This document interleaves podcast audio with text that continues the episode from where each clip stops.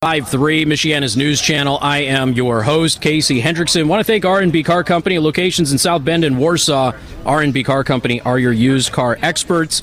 Once again, broadcasting live in Washington, D.C. We are on the eighth floor. I've got a great view of Union Station, the Capitol, the Washington Monument, because this is the annual Hold Their Feet to the Fire conference by the Federation for uh, excuse me Federation for American Immigration Reform, or FAIRUS.org is the website. Joining us is the president of FAIR, Dan Stein. Dan, how you doing, man? Casey, great to see you. Hey, thank you for the invite. And this is always a fun event. I was really upset that we didn't get to do it last year, but uh, we were worried about what was going to happen with the mask mandates going back into place. But you found this great rooftop terrace for us to broadcast from. Yeah, kind of a last minute inspiration. And Bob Dane, who coordinates the event, came up and found this one. You can see the Capitol and, as you say, Union Station and Columbus Circle in front. Well, it's still called Columbus Circle. and some of the homeless encampments that are out there, too. But, uh, yeah. you know, it's coming at a good time because the parliamentarian has ruled now twice in our favor against this crazy amnesty idea and a budget reconciliation bill. Always the immigration issue breaking news when we do Feet to the Fire. It wouldn't be the same without you. Talk radio is still like major engagement. You know, they all said, well, you know, people are going to get get online and not going to listen to radio. That is not true. Radio is important, mm-hmm. and your listeners are extremely important, and nowhere do they get more engaged than here. What's really cool about this event, of course, is that at a time when you have lying and deception coming out of the White House and all these officials won't tell us the truth, the guests that you tend to have when you're at this event, they're personally affected by what's going on. Sheriffs, angel moms, government officials who might have worked in the prior administration.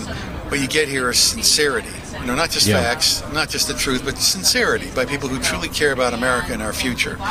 And you're not getting a lot of mumbo jumbo from people lobbying for China or stuffing checks from Saudi Arabia in their pocket, but just good old fashioned American folks who care about the future of our country. Yeah, and when you hear from the angel parents who are, you know, they, they're always walking around here and they've got pictures of their loved one who has unfortunately been taken from them, you know, these are stories that the news media doesn't really cover all that much beyond the local papers, maybe for a day or two, and then they go away. And we even saw during the last administration, as he tried to highlight them, the media attacked the uh, the president for trying to highlight these families who had suffered for this, and it's almost like they want to bury it as if it didn't happen and it wasn't real. Well, you see this now with the selective covering of stories along the border or what have you. I mean, that's the big danger is that even though Biden has taken a sledgehammer to policies that were working, including the Trump policies, and everybody can see the border is totally out of control, they not only say the border is under control, but CNN, MSNBC, and others intentionally ignore these stories. They don't tell people what's going on. They maybe they delay the story. I mean, the New York Times took four weeks to tell us that that Afghan drone attack was a family and not right. not ISIS-K. Well, that that story went out in uh, like Indian international news two days after it happened. Yeah. So, I mean, if they do tell you the truth, it's only on a you know page 14 at the bottom of the paper. So that's why again why talk radio is important and you join groups like FAIR the actual stories of real Americans. I mean, how many people are going to die because of Biden's failure to control the borders? Fentanyl, major mm-hmm. security threat. 20 years after 9 11, and where are we? Borders are out of control, no document security, 9 11 Commission recommendations, many of them still unimplemented, and Afghanistan is now under the control of Taliban. And how's that working out? And this guy who's been in, he's, Biden was in the Senate for what, 50, 100, what is it, 105 years? Yeah. How does a guy who's been in office all that time not learn a single lesson of history or from the prior administrations about how sensitive these messages are? You tell people around the world, hundreds of millions of people with everything to gain and nothing to lose by trying to come here, that it's open season to get yep. across that border, make a phony asylum claim. You get a maybe you get a notice to appear, maybe not. 60 days you show up at an ICE, maybe you show up at an ICE office, and then if you do show up, you get a court date five, eight years later. Then you never show up. you never show up for that. And if you right. do show up, then you get an appeal, and this goes on forever. While Mayorkas and those guys are pushing an amnesty bill, AOC and others through Congress. It's like, where does this go? Well, and another thing that we, we ended up, um, just to kind of piggyback on something that you said, is, you know, we've got when you have the messaging coming from our government that it's it's open borders early on in the Biden administration we actually had interviews with illegal immigrants coming across saying Biden asked us to come. He invited us over. Well of course the Biden administration was denying that. But now we have the cartels because of the horse situation here the cartels are now telling people to engage the Border Patrol and get the Border Patrol on camera defending themselves so they have some kind of a use of force narrative because they already know that the American government, the American media will push a false narrative even when it's debunked just to discredit the Border Patrol. Biden's betrayal of the Border Patrol. Very unwise. These are a last line of defense because he's emasculated all the interior enforcement. No country can survive the loss of control of its borders and Biden cannot be politically or, frankly, from a policy standpoint, successful if he does not properly control this nation's borders. Every problem we face as a country is made worse by out of control immigration. And he's, a, he's appointed ideological lunatics to run these agencies who don't believe in them. He's got this guy raised on uh, Goebbels' knee, the uh, guy named Mayorkas, yes. who just stands there and lies to the American people. Apparently, they believe lying is okay because we're on the transition period to utopia and they figure, according to you know the literature, this is what you do on the left.